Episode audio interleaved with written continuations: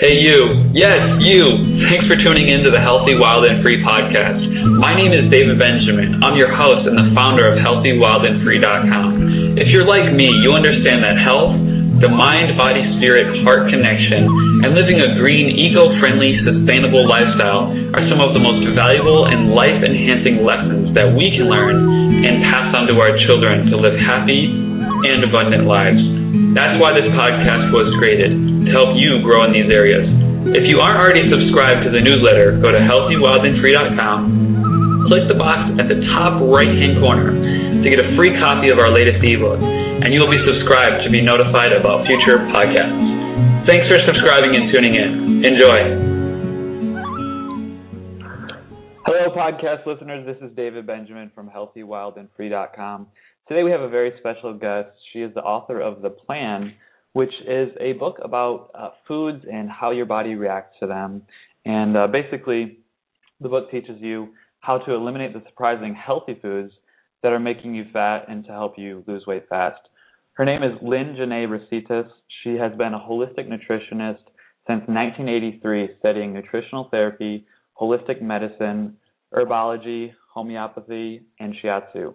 She started working with immune response and hormonal balance 20 years ago on the West Coast and has been running health centers for the past 10 years in New York City and Westchester.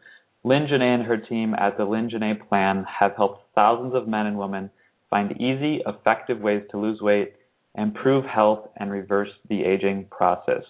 And I'm going to put her through on the call right now. Good morning. And Lyn-Genet, are you there? Yes, good morning. How are you? I'm doing very well. How are you? Very good, thank you. Thank you so much for joining us today. Really appreciate it. Absolutely, my pleasure. I wanted to start the interview off uh, actually asking you uh, kind of how you initially got into the health industry. It's something that uh, I think people can kind of relate to uh, how you had that kind of uh, I'm interested in health and there's more to this kind of moment. So how did that kind of start for you in your life? Well, I was a very sickly child, and uh, I had chronic migraines and sort of mild depression and really low energy. And the summer when I was 14, I had a migraine the entire summer. Wow. Uh, yeah, and that was it. I, you know, I had had enough, and I I started practicing yoga at the age of 11, and you know, sort of reading about nutrition and being a vegetarian and some some healthy alternative thoughts, and uh, and I just I decided I'm going to become a vegetarian, and I did, and I instantly felt better. My energy improved and I felt pretty darn amazing. And what I started doing uh, at the age of 15 was actually working in some health food bakeries and restaurants. So I really got exposed to a lot of alternative holistic ideas at an early age, really just being in the forefront of uh, a really nice movement in Southern California. And mm-hmm. I kept studying more and more, and by the time I was 18 and I moved back to New York, I started to study herbology. We actually lived down the street from a great herbal school called Meadowsweet. I started uh, studying herbology and homeopathy and, and was really very much into herbs and healings, but on, on a personal level. And I started seeing the shiatsu therapist also at the age of 18, and I remember being really impressed because she cured or put into remission a mutual friend who had stomach cancer.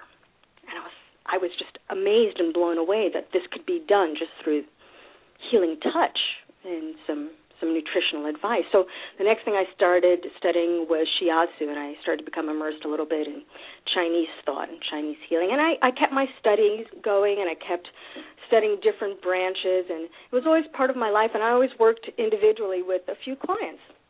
Uh, I moved to San Francisco, and I became very impressed with the movement that was going on there at that time uh, with people who had AIDS and a lot of the nutritional things that they were doing as far as acupuncture, herbs, and diet. And I started working with a lot of women uh, who weren't happy with the practices of general OB, so I started helping them with herbs. And, you know, it just kept building, and I kept doing research and wound up getting my degree from Clayton in holistic nutrition, and everything was going great. And I was, but I was a conventional holistic nutritionist. And it wasn't until 2007, I say two important things happened. One, I opened up my health center in Harlem, a holistic health center, and we were a multidisciplinary practice. And the second was I got a BlackBerry, and everybody kind of laughs about getting the BlackBerry. But what wound up happening was going from the uh, you see me once a month or once every couple of weeks, and you pop in, and people say, "Oh yeah, you know, I'm eating healthy, and I lost three pounds." I encouraged people to email me daily, mm-hmm. and people started emailing me hourly.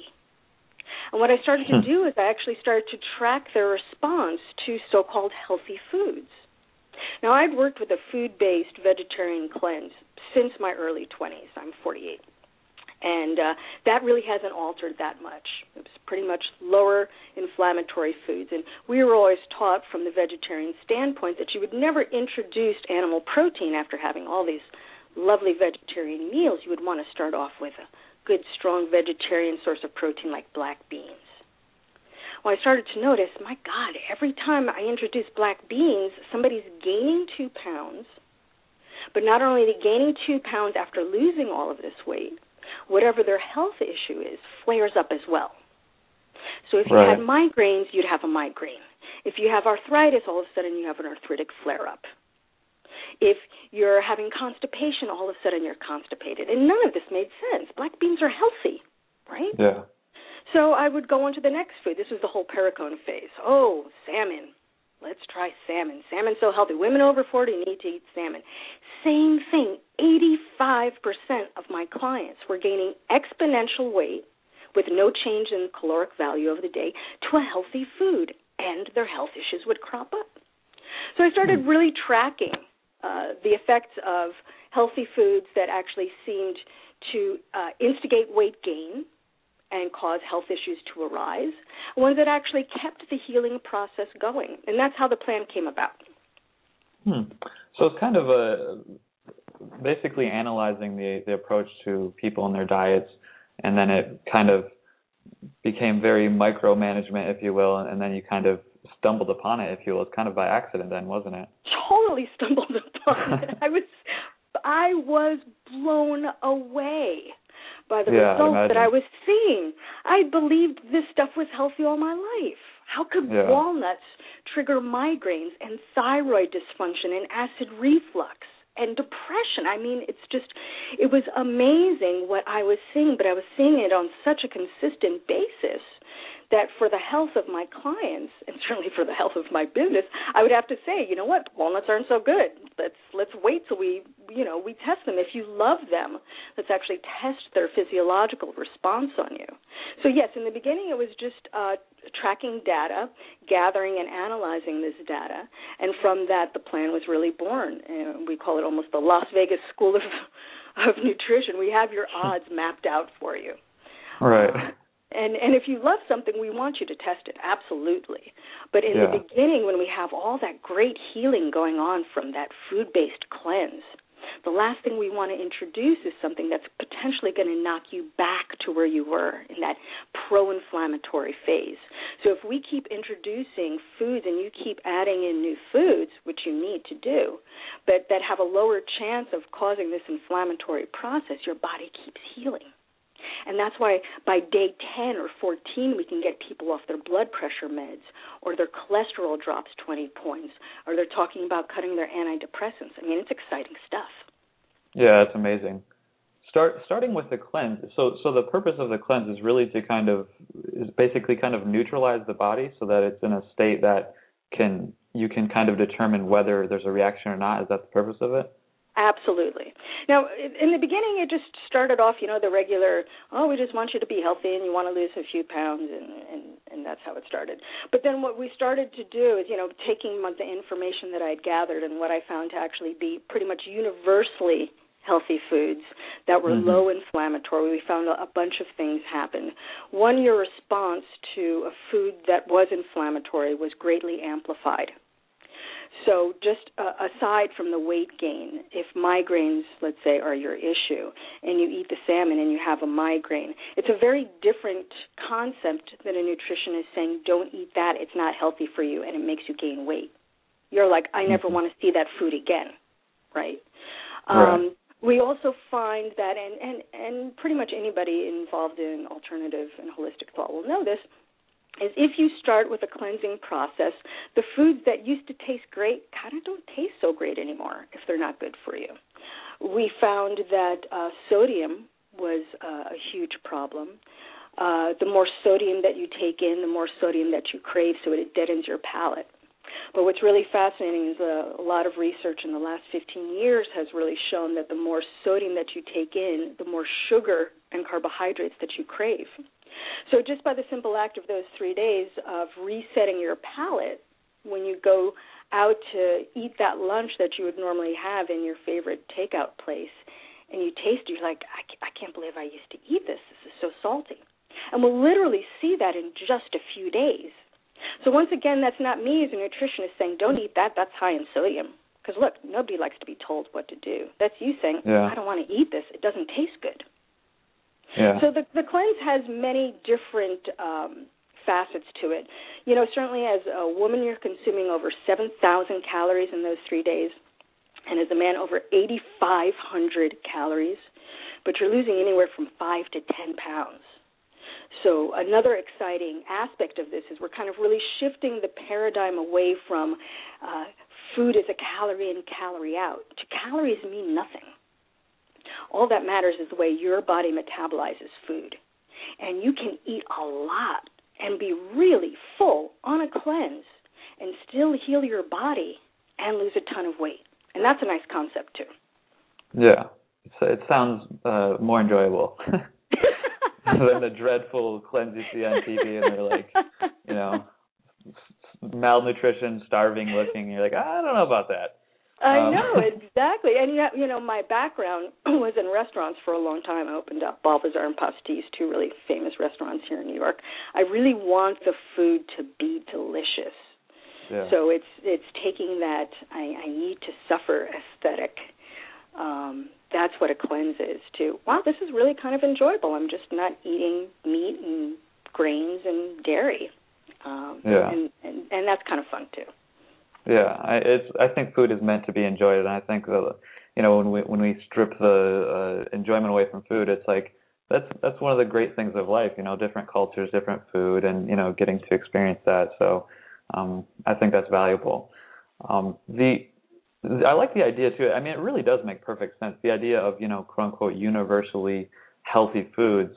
Um, I think we've all had a scenario in our life where we're eating with family or friends, and they say, you know, oh, my stomach hurts, or uh, you know, that food didn't sit good with me, and someone else in the group is completely fine, but that individual is not. Uh, so it does make perfect sense. I mean, if you really think about it, um, what factors really kind of determine how we react to food? Like, like his blood type, hormones, like genetics? Great, what, what exactly? Great, great question. You know, there are so many factors that go into uh, how we digest food and which foods affect us. And uh, the plan really targets people that are either in an inflammatory state or people as they age, because this is when we really start to get clear markers of whether foods do or don't work for us uh, what winds up happening is as we age, we lose digestive enzymes and we lose stomach acid, and even saliva decreases. And foods that were easier to digest, let's say in our teens, become slightly problematic in our 20s, and by the time we're in our 30s, they might be a big problem. By the time they're in our 40s and our 50s, they're causing huge GI distress. And remember that 70% of our immune system is in our gut. So whenever we're eating these foods that are not only causing weight gain, but they're affecting our immune system. So we have the components of what's going on digestion wise. That's part of it. I love that you asked about genetics because, yes, that's huge. I mean, it's well known that African Americans and Asians have a harder time digesting cheese. And if you're Northern European, your body has built enzymes over thousands of years to digest cow's cheese. So it's going to be easier for you. We could just use that as an example. Uh, a great example uh, that I had is, and this was in the beginning when I was still in the gathering stage, maybe five, six years ago. I wound up getting a bunch of people in Turkey all at once. So I'm like, oh, this is kind of interesting and cool. So it was like maybe 30, 40 people, and uh, I'm putting in universally healthy foods according to the plan. And everybody gained weight with broccoli.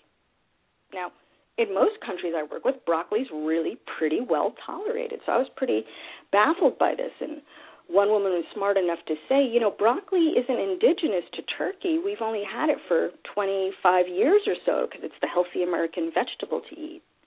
And it just made me think, of course, you don't have the enzymes to break down broccoli.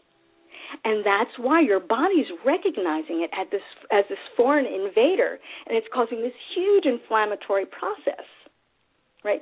So what what really happens is that our, our bodies are enzymatically programmed for certain situations and even certain countries. So we'll find that hmm. people that are first generation to the States will have a higher incidence of seasonal and environmental allergies and will have more difficulties digesting the foods here. But by the time you get to third generation, you're not going to have the same problems. So we have ways of getting around that, sort of increasing the strength of your mucosa. We, you know, use MSM and probiotics, and that's the same uh, approach that we use for healing leaky gut. But there's a thousand variables. Will people be uh, more reactive to foods during times of hormonal fluctuations? Absolutely. Do we find what we call inflammatory speed bumps? usually 25, 35, 42, 50, and 60. You'll you'll digest foods slightly differently. So there's a host of variables that come into play. Um, and the deeper you want to get into the chemistry of it, the certainly the more fun it can be. But a lot of people break it down really simply. I ate some pork. I gained a pound. I feel creepy. I'm not eating pork. You know. Mm-hmm. So it really it depends on on how in depth you want to go with the with the study. Right. It can it can be very simple. With with the countries, that's interesting because uh, you know obviously there's different foods that d- different countries will you know uh, have part of their their staple diet.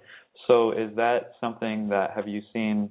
Have you kind of seen a craving link there, where you know, for example, I'm Irish. I, I have had potato cravings for potato chips, and I don't know if that's an excuse or not, but let's just go with it. Um, have you seen any kind of craving link between the, the, the ancestry and the individual? These are great questions. Okay, first of all, what you need to know is things like the highest incidence of fish allergies, guess where? Japan. The highest incidence of sesame allergies, the Middle East, and countries with largely Middle Eastern populations like Australia and Canada. So uh, often, when a food is eaten too often, it can start to cause food sensitivities or food allergies. When it comes to actual cravings, there's a couple of things that go on. A reactive food can can actually be a food. A, a food, a potatoes. Let's say you actually crave the potatoes. Okay, we'll just say that you crave the potatoes. But there are other factors in why you crave foods. For some people, it actually causes a mild inflammatory response, which boosts serotonin because your body's trying to protect you as it's trying to get rid of this bad guy. For other foods, uh, in some people, they can increase leptin levels, which is your hunger and your craving. Uh, if you have a problem with yeast overgrowth and you don't know it, you might be craving those uh, those potatoes, especially as your yeast population starts to die off right? So let's say you have some potatoes a couple of days ago and you feed your yeast and they're super happy and the colony's thriving and then 48 hours later they start to die off. Well, guess who's craving some potatoes? So I am. Um, and and then potatoes might actually work for you because we find potatoes to be lower inflammatory for a lot of people. So mm-hmm. you know what what winds up happening is you know we really uh go through all the research that's out there, and certainly there's so many wonderful things that are being researched right now, and we find that there's so many different schools of thought and there's so many different theories because they apply to a certain population. So it's not a one size fits all, but what the plan teaches you, it teaches the way your body responds. You will know whether it's yeast or leptin or serotonin by going on the plan and then taking that information, you can make better choices. So if it is a yeast uh, uptick and you're craving the potatoes and they don't cause a, a physiological response that's really negative, right? Doesn't it doesn't cause two pound weight gain and make you sick and depressed. I would say have the potatoes and take a probiotic. you know, enjoy right, life. yeah. But know know your response to the foods and then make a smart choice based on that. Right. How how have uh, genetically modified foods kind of played a role? Have you seen oh. more reactions with those? Oh, oh my goodness, yes, yes, yes, yes. GMO is a mess. Most farm raised fish is really a mess. Uh, we definitely find them to be higher reactive. Um, they really just cause a lot of GI distress, and that's why we're seeing such a, a rise in food sensitivities and food allergies. Mm-hmm. And uh, and as part of a, a normal part of your diet, they're really just causing massive, massive damage. They really are. And once again, it's not something you can just, you know, shove and push away. You know, 70%, as I said, of our immune system is in our digestive tract. And when you're eating these foods and when you're taking in these pesticides and you're having all of these, you know, xenoestrogens, what it's causing is a nation of really sick people. Yeah. So so it's kind of the I mean genetically modified foods to some degree are are foods that you know obviously have been uh, genetically altered so our bodies really haven't evolved to be able exactly. to break them down and, and process them properly so it does kind of I could see it confusing our, our digestive systems.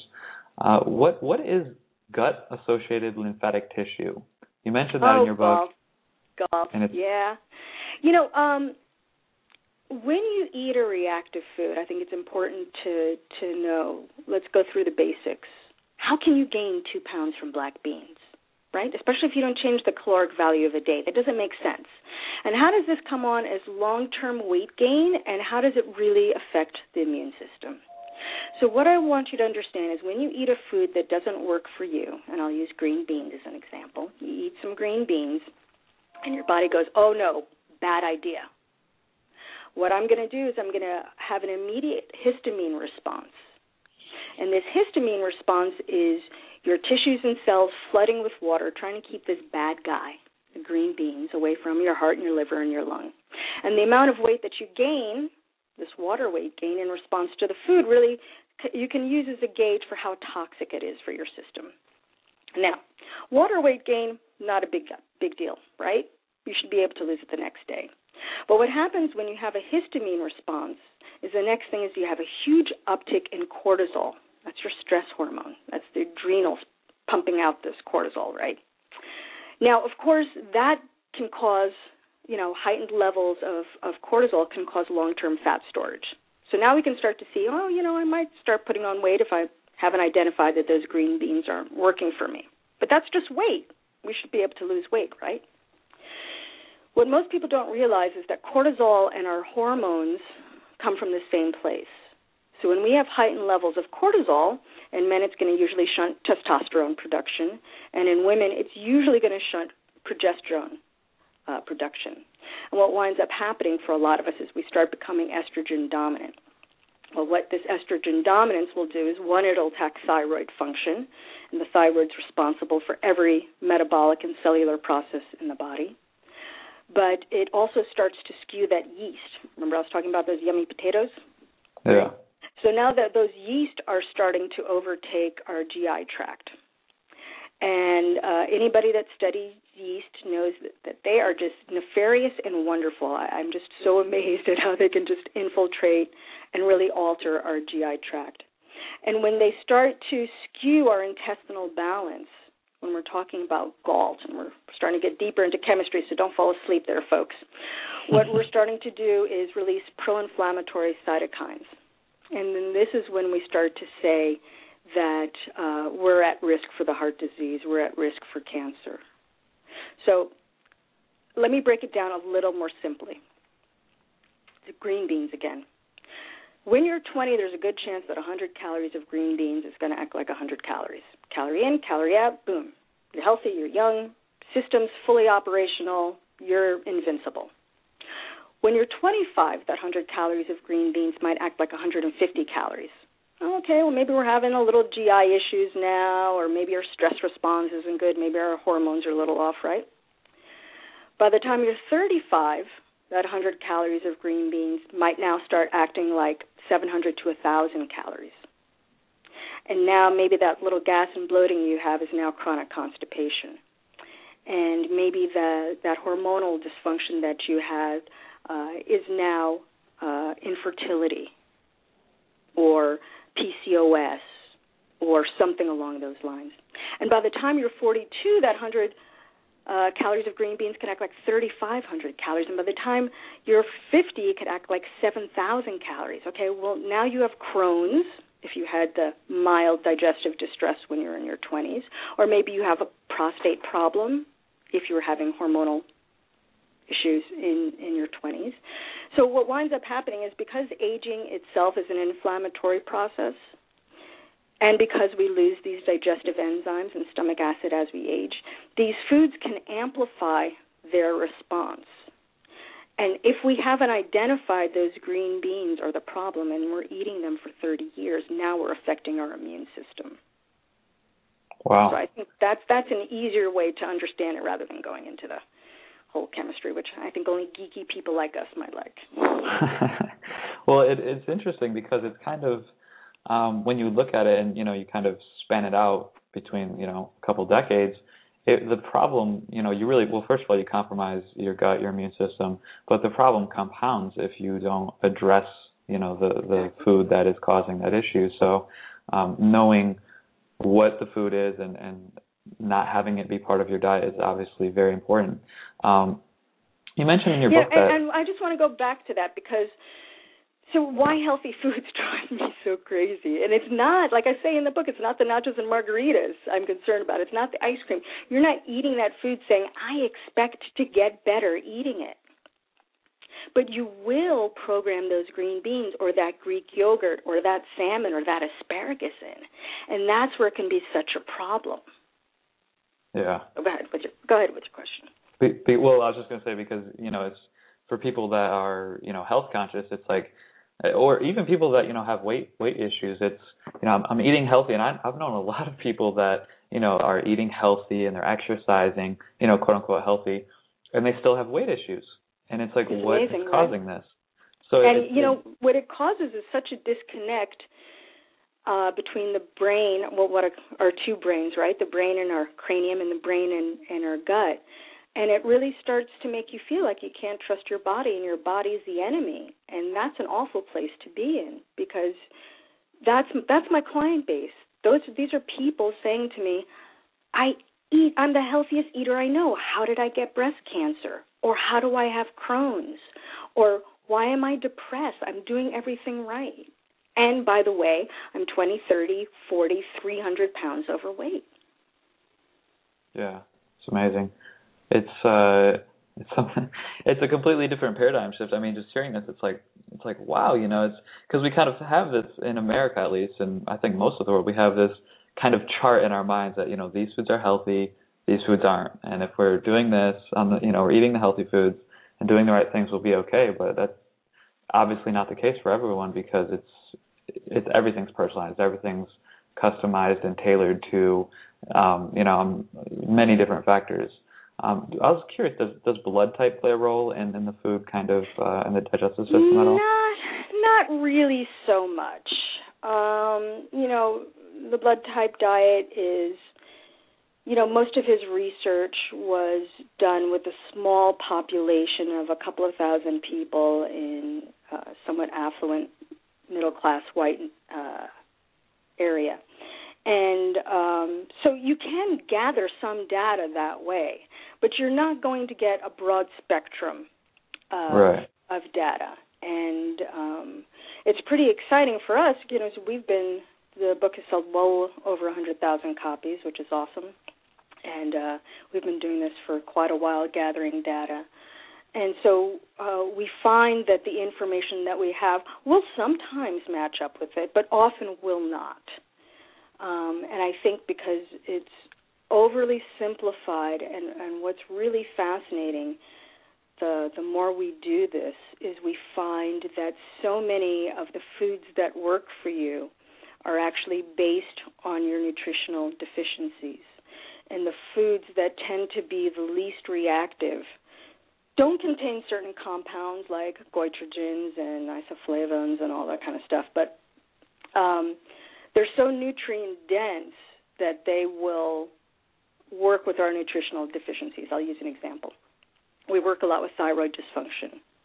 And if your thyroid dysfunction is based by a lack of iodine, you're probably going to do better with cod or scallops. But there's another facet of thyroid dysfunction that is really predicated more on zinc and selenium. So if that is your case, you're going to do better with the denser animal proteins like lamb and steak. So when you eat that lamb or steak and it works for your chemistry, you're going to lose a pound. And by the tracking method that we show you for your thyroid, your thyroid function will increase a full point each time you have it. It's like your hmm. body just sucks it up. So, um, so I, I think for some people it's a good starting point, but even when it comes to um, nuts and seeds, it's such an individual thing, and and maybe maybe it did work better 40 years ago when we didn't have so much GMO, when we didn't have so much pollution, when we didn't have so you know, it's it's hard to say. Yeah. Because mm-hmm. we we're just exposed to so many things, and and what I see working for people and not working for people is so highly individualized that we'll see people in the the legume family do well with snow peas, but do poorly with snap peas and then by the time they get to green beans, it's an absolute problem. We'll see people do really well with raw almonds, but do very, very poorly with roasted almonds. Um, so it, becomes, and there, and there are chemical reasons why, you know, that is. But um, I, I, it's a simplistic model that might work for some people, and if it works for you, God bless it. Stay with it because doing the plan can be a lot of work. Yeah. Don't make it any harder than it needs to be. But uh, if you're eating healthy foods and it's not making sense, this is definitely the the plan for you. And and the weight loss is is amazing. I mean, we have people eating 2,500 to 3,000 calories a day, and they're losing, you know, half a pound a day every single day until yeah, awesome. you introduce that one food that doesn't work for you. And then when you gain 1.3 pounds from strawberries, you know the strawberries aren't looking so good anymore. Yeah, it's the thing I like about it is that it's. I mean, for me, I, you know, I'm in shape and um, you know, I, I feel healthy. I believe I'm healthy, but for me, it's like you know, it makes sense because I, I just want to optimize my health to another level. So uh, I want to go back to the thyroid issue a little bit because uh, I live in the Midwest, and in the Midwest, uh, iodine deficiencies are massive because you know we're not we're not near the ocean. We don't have as much seafood, and you know by the time it gets here, it's you know whatever. So iodine deficiency is a huge problem in the Midwest, and you know there's for me I, I actually had an iodine deficiency, uh, so I've been taking like kelp and uh, iodine and uh, algae and things like that. Um, as far as the thyroid goes, as far as the thyroid goes, uh, how does reactionary foods? I mean, does it cause both hypothyroidism and hyperthyroidism, or Great is question. it? Great question. Uh, there are many factors. First of all, uh, my next book is going to be about the thyroid. I love it. Um, you know, we found that for women over the age of 35, 85 to 90 percent of women have thyroid dysfunction, whether it shows up on tests or not. For men uh, about that age, it's it's closer to 30 percent unless they're a vegetarian or an extreme athlete, and then it's higher. By the time you're in your 50s as a male, it's closer to 50%, and by the time you're in your 60s, it's 85%. It's right up there with women because glands shrink as we age. So, understanding the thyroid and how it operates is key because the thyroid is the master gland. I want you to think of T3, which is one of the hormones from the thyroid. It unlocks every single cell in your body. So, for you to be at 110% every day, you need T3 as the key unlocking that cell. So any sort of uh, any anything that can interfere with thyroid function is something we really need to pay attention to because so many things are misdiagnosed when it's actually thyroid dis- dysfunction and depression is a huge one depression and digestive disorders so going back to your question there are many factors that can, uh, nutritional factors that affect thyroid function. Iodine is one of them, zinc's another, vitamin A, selenium is huge. American soils are greatly deficient in selenium. Um, iron, B12, Again, as a vegetarian, that would be tougher to have unless you're supplementing. So making sure that these are in balance is huge. And yes, some people just have less of a need for iodine than others. Let's say your family has been in the Midwest for eight, ten generations. You might not have as much of a need. Your body might have other catalysts going to boost thyroid function. But the odds right. are you do need some iodine, right? So taking that mm-hmm. kelp is pretty pretty darn smart. Um, and certainly fish is such a mess nowadays. You know, with uh, what we've really seen in the last year because of the Japanese incident, is that we're not recommending anybody eat West Coast fish anymore. It's changed hmm. from 40% reactive to 85% reactive, probably because of all the heavy metal contamination. Wow! In what so, period of time yeah. has that has that done oh, that? It's it's really in the last year. Really?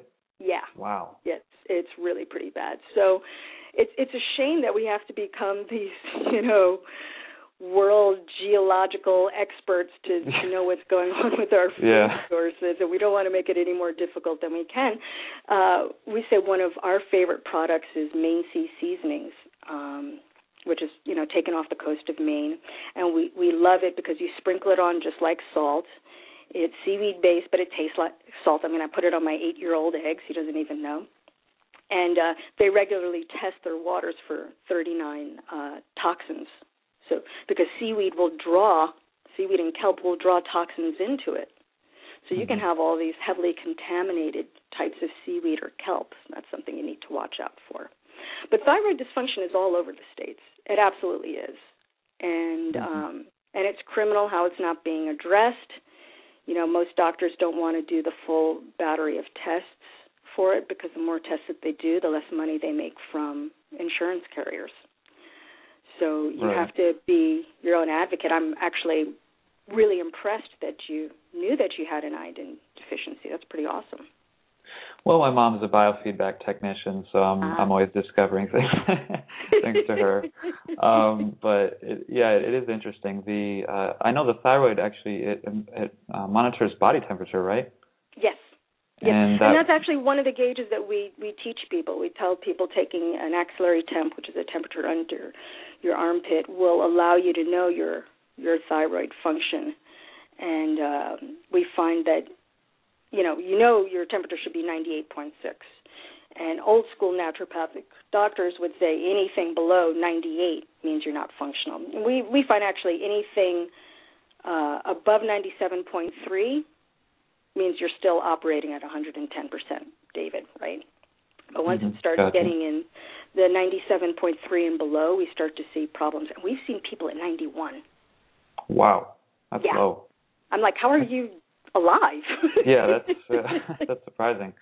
Um, and body temperature plays a role in really a lot, doesn't it? I mean, circadian rhythm, I believe, and, and other another uh, sleep and uh, hormonal levels and everything as well, right? Absolutely, and that's why we say, you know, the thyroid is really it, you just need to think of it as the gland that regulates everything, and you know, the the thyroid only produces one teaspoon of thyroid hormone a year, which is amazing when you think about it, and it's regulating every single function in your body. So using your basal body temperature is amazing. I'll, I'll tell you a great story. I was working with this one woman uh, she was on Wellbutrin, which you'll often find it's an antidepressant with thyroid dysfunction. She goes on the plan for a month. She loses a bunch of weight. She goes off her antidepressants. All's great. Two months later, I get an email from her, and she's like, "Lyn, I, I'm going getting back to that dark place. I haven't been getting out of bed the last couple of days. I'm feeling really depressed. I have no energy. Please, I don't want to go back on the antidepressants. Tell me what I should do." So I said, "Well, give me an axillary temp. And she does, and it's like 94.3. I hmm. said, well, there's a physiological reason why you have no energy and you're depressed. Your thyroid isn't functioning. It's not you. You don't need to suck it up. You're not a bad person. Your thyroid isn't working. And we had determined for her that scallops boosted her thyroid function. So instead of reaching for a cup of Wellbutrin, she reached for a couple of scallops and a glass of wine to lower some cortisol levels, and boom, she's feeling better. So the plan is really about taking the data of your body and finding the stimulus that boosts it. And when you do that, you're just plugging in the variables that work for your chemistry. And that's why it's super fun. Because that remember in the beginning I was talking about how there's this disconnect between your brain and your gut? Mm-hmm. We're bringing that relationship back. You're actually using your brain to analyze the data of how your body is feeling. Mm-hmm. Which reacting, is great. Which is react whatever stimulus it's reacting to negatively, and then you have the tools in your tool belt to plug in through food, not through supplements or medication, through food what makes you work best. Mm-hmm. Which is, is it's great because a lot of people don't really have that connection and you know they they don't know what's causing these reactions. So if you have that brain gut connection uh, it allows you to make better decisions you know on the fly even intuitively um, which is very very important i think. Um, you mentioned in your book that that uh, reactions to food can last up to 72 hours.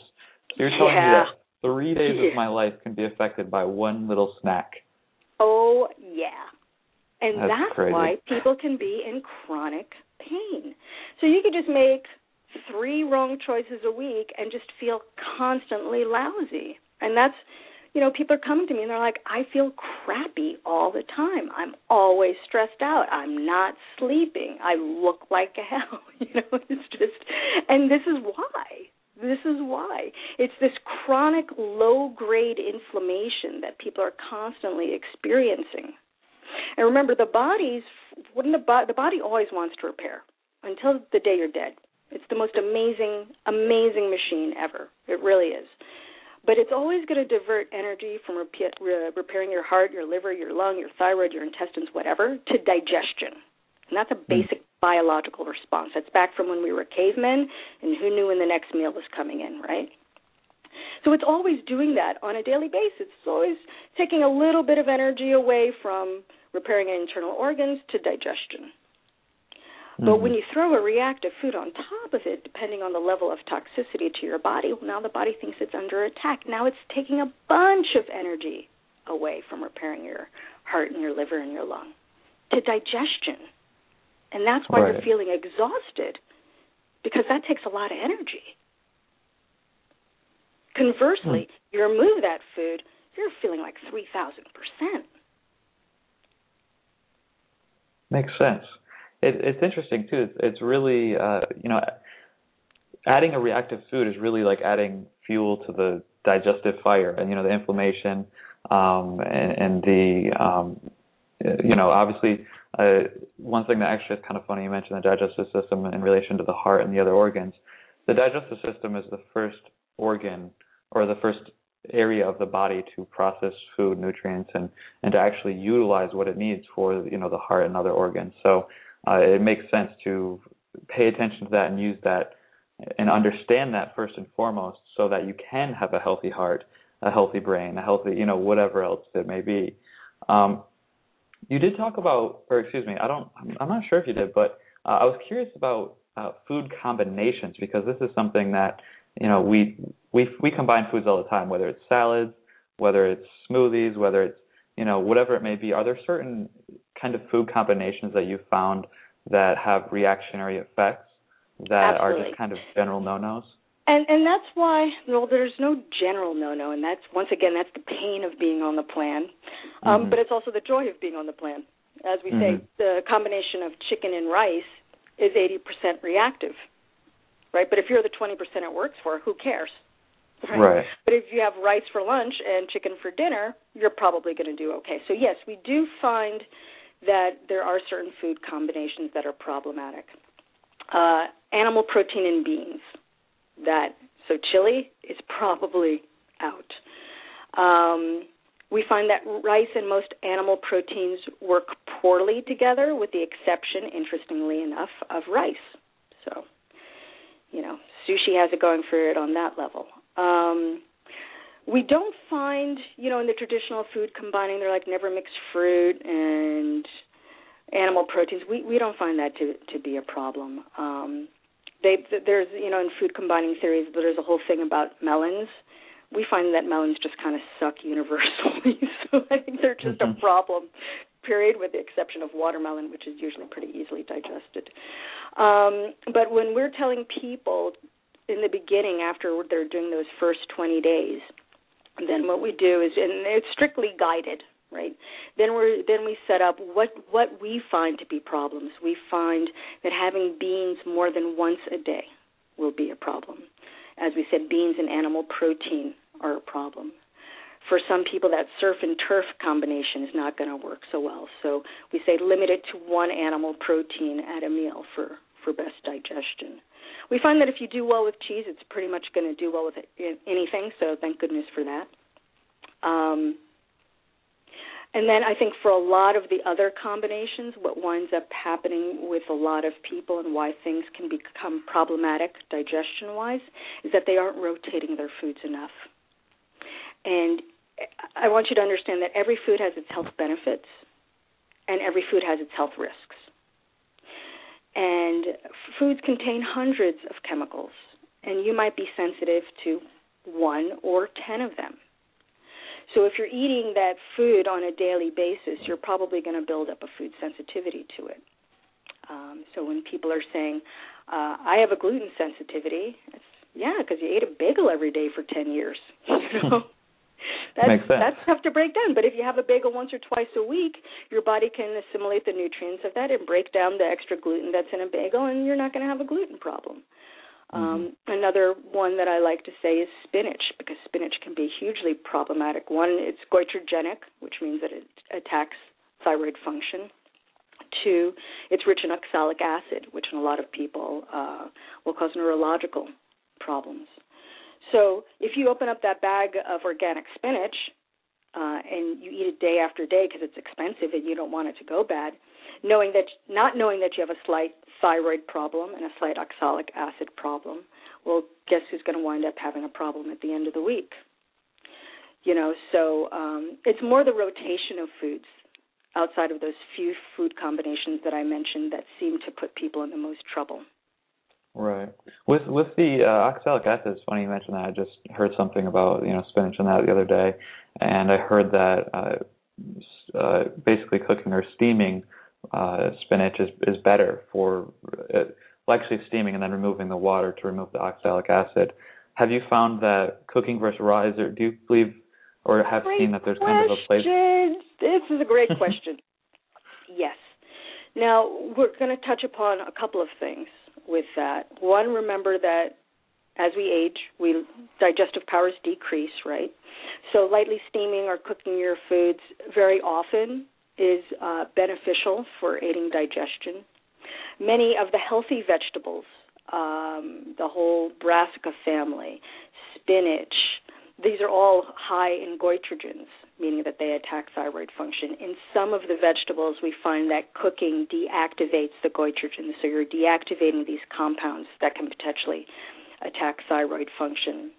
Um, but also, just you know, for spinach, you need to cook it because if you don't, the nutrients are not bioavailable. We need to break down those cell walls a little bit, break that, break it down with a little heat, so that you can absorb the iron and that's one of the reasons why so many people eat spinach. Um, yes, it will deactivate oxalic acid a little bit, but I have to say, you know, I've seen people with restless leg and vulvodynia and, and a bunch of things that are sensitive to oxalic acid, and even cooking it will not be enough for them. Um, so that's that's something to think about. But cooking can definitely uh, deactivate many problematic compounds and make certain nutrients more bioavailable.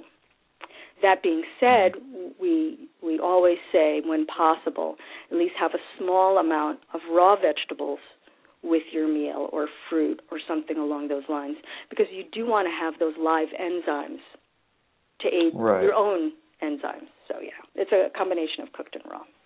Mm-hmm. Uh, it's good to hear that because I think uh, you know there's a lot of people on the cook side, a lot of people on the raw side, and I think you know as our the human species has evolved, I think it's kind of it seems like it would have been a combination of of both of those. So it, it kind of uh, makes sense and resonates, especially if you have lived in the north and uh, you know a, a nice right. uh, warm cup of soup is uh, very very nice at times, um, which is you know it's kind of nice to have. But uh, in your book, you talked about you know the thyroid, and and you also talked about the liver a little bit and how the liver uh, impacts uh, metabolism, hormones. Um, how does the liver impact our metabolism and, and the reaction? I know the liver, I believe, has you know hundreds of functions in the body, so that's a very important uh, organ as well. So, what yeah, does the liver do, and how maintaining can... liver health is beyond important. I mean, it's responsible for over 500 functions, and the one that we address the most on the plan is uh, its ability to regulate metabolism, uh, as well as its a hormonal control, because really just hormones are so key. So if we think about hormones and cortisol as being major factors in our health and our weight, we're going to do really well. And whenever we're aiding the health of the liver, uh, which is a master organ, it, you can think of it as acting as a catalyst for every function in the body. Um, and whenever it's slightly impaired, we, we start to see a lot of problems. The first of which is going to be most noticeable for people, we're not talking to the degree, degree where it's cirrhosis or anything along those lines, is skewed hormonal balance. And remember, what does skewed hormonal balance do? Well, it affects the yeast, it affects the intestines, it affects the immune system, right? Um, so we we use really simple techniques, nothing super fancy lemon juice and water that's been around for ever. You know, the liver repairs at night while we're sleeping. And what we want to do first thing in, the morning is do something to jumpstart liver health once it uh, sort of slows down a little bit. So that lemon juice in the water is a great, great thing to do. Uh, dandelion tea, mild detoxification for the liver, that's great. Um, and depending on your liver health, you might want to go more hardcore. You might want to take some more herbs. You might want to take a liver detoxifier. You might want to take SAMe. You know, SAMe is one of my favorite things for aiding liver health and for maintaining proper uh, cortisol balance because it helps with the uptake of serotonin and dopamine. And uh, if we can control our stress or our reactions to stress, and and mildly aid the liver. Well, now we've got our hormones in control, and you just see you're creating a positive uh, loop, health loop, rather than the negative health loop that we often find ourselves in. Right. Are there? Have you? Do you kind of uh, recommend a, a liver flush or anything of those means? You know, I'm kind of lazy. well, thanks for being honest with us today. I think we can end the interview with that. I just want to eat to feel better. You know what I'm saying? Right, right. So, yes, if you are a motivated person that wants to do a liver flush, well, God bless you. That's awesome. But I just want to.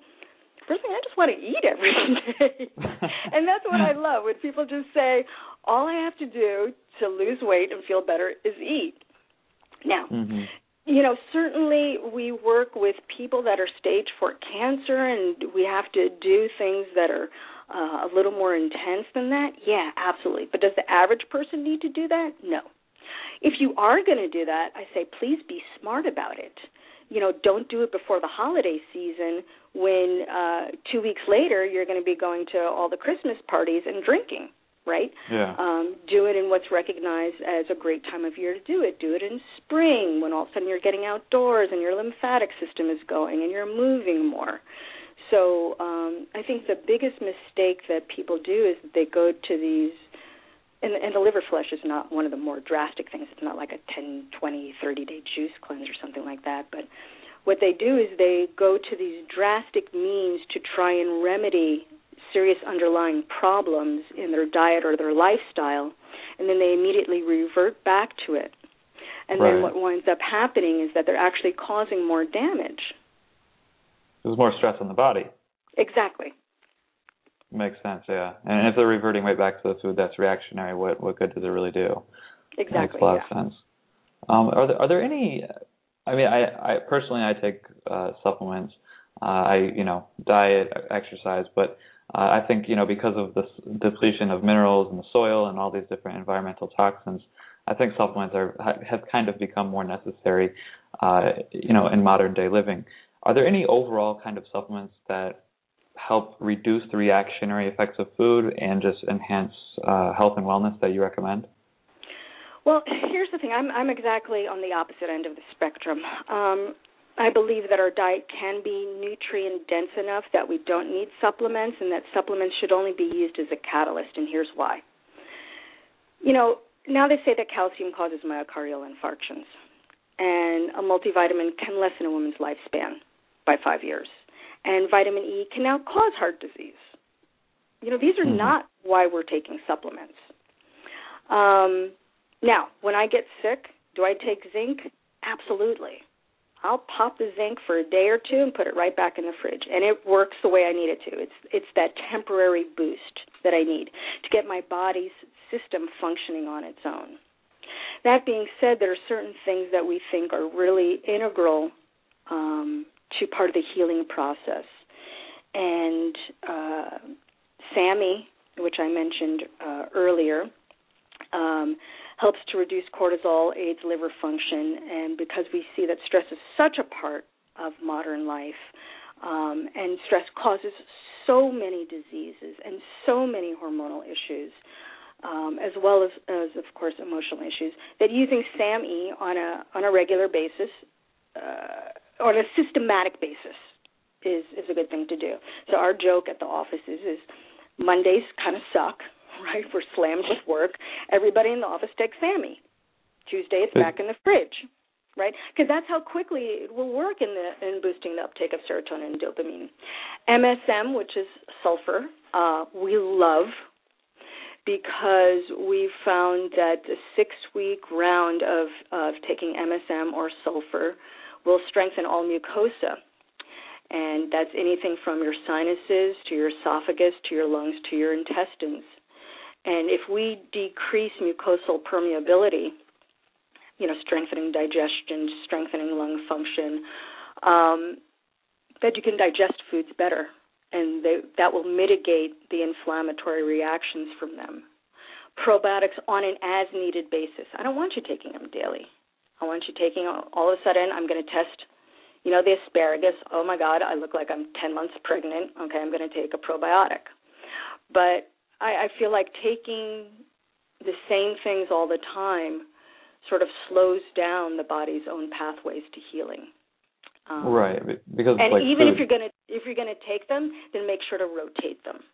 Right. Right. So we'll say we'll tell whether we'll people, yeah, or cleanse the liver all year, but mm. you know, for two months just make it lemon juice and water, and then for two months make it dandelion tea, and then for two months maybe you know take milk thistle, and keep rotating it so that your body won't react to the potentially negative uh, components.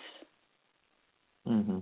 I think the supplement world is kind of like the the di- you know the diet world to some degree. You have your incomplete supplements and and that will cause obviously issues because like magnesium and calcium, you know, there needs to be a balance. If you're just taking a bunch of calcium, you know, you could cause calcification or you know whatever it may be. So it kind of makes sense to really research your supplements and really know and understand what you're doing. Uh, otherwise, it, it obviously can pose problems, just like diet can, or the, the wrong reactionary foods can. Uh, you mentioned in your book that you're you're not a fan of stevia or stevia, however it's whoever pronounces it whatever way.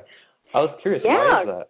You know, and that's that's where we start to. People are just like, "How can you say that's not great?" The same way we don't recommend cooking with coconut oil. People were like, "That's supposed to be the best," And I thought so too until we tested people and we found that it caused, uh, in many of our clients, mild stabilization.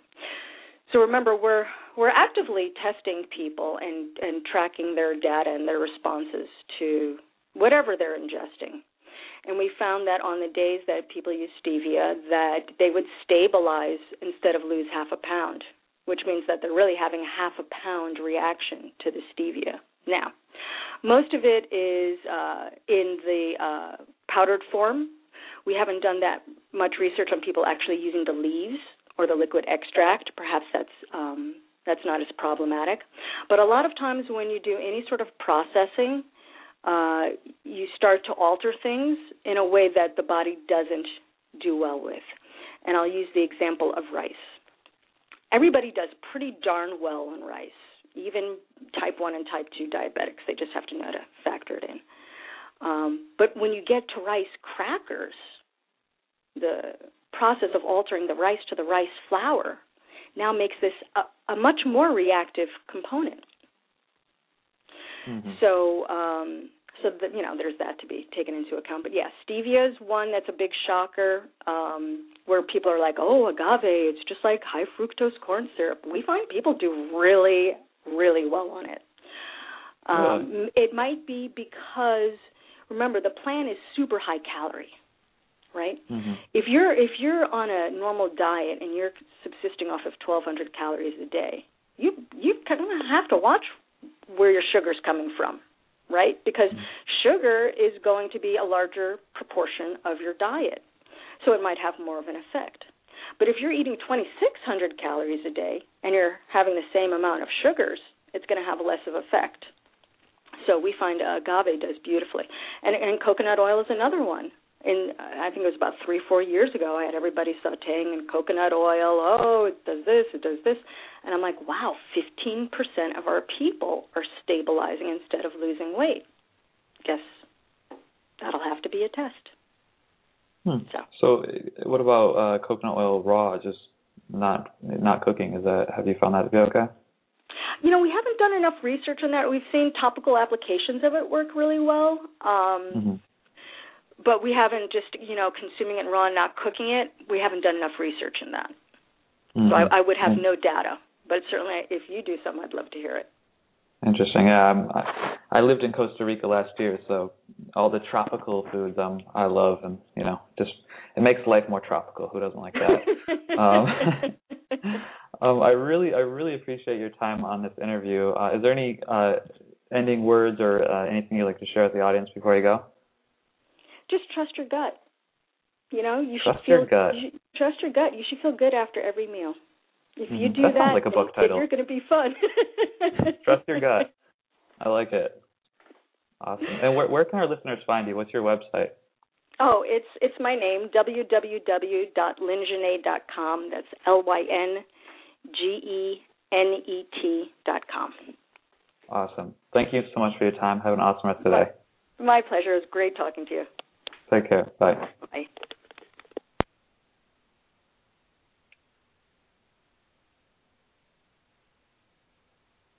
And we will wrap the show with that, ladies and gentlemen. Thank you so much for tuning in to the Healthy, Wild, and Free podcast.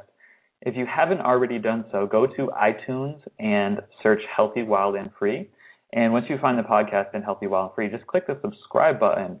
And when you do that, you can listen to the podcast on your smartphone, on your iPod, when you're jogging, when you're running, whatever you're doing, uh, you can basically listen to the podcast on the go. So we're going to we're going to interview experts on diet, nutrition, health, fitness, spirituality, mind, body, spirit connection, green living, and a, a lot of great uh, topics in the future. So make sure to subscribe in iTunes, and if you could, while you are in iTunes, please leave a review for the podcast. It takes all but two minutes. Just click the ratings and reviews tab and uh, leave a few words and let me know uh, what you think of the podcast and just share your experience. I'd love to hear your feedback and uh, tailor the podcast to you and your likings and interview experts that are going to help you in your health and wellness. So thanks a lot for your time. Enjoy the rest of your day. Bye.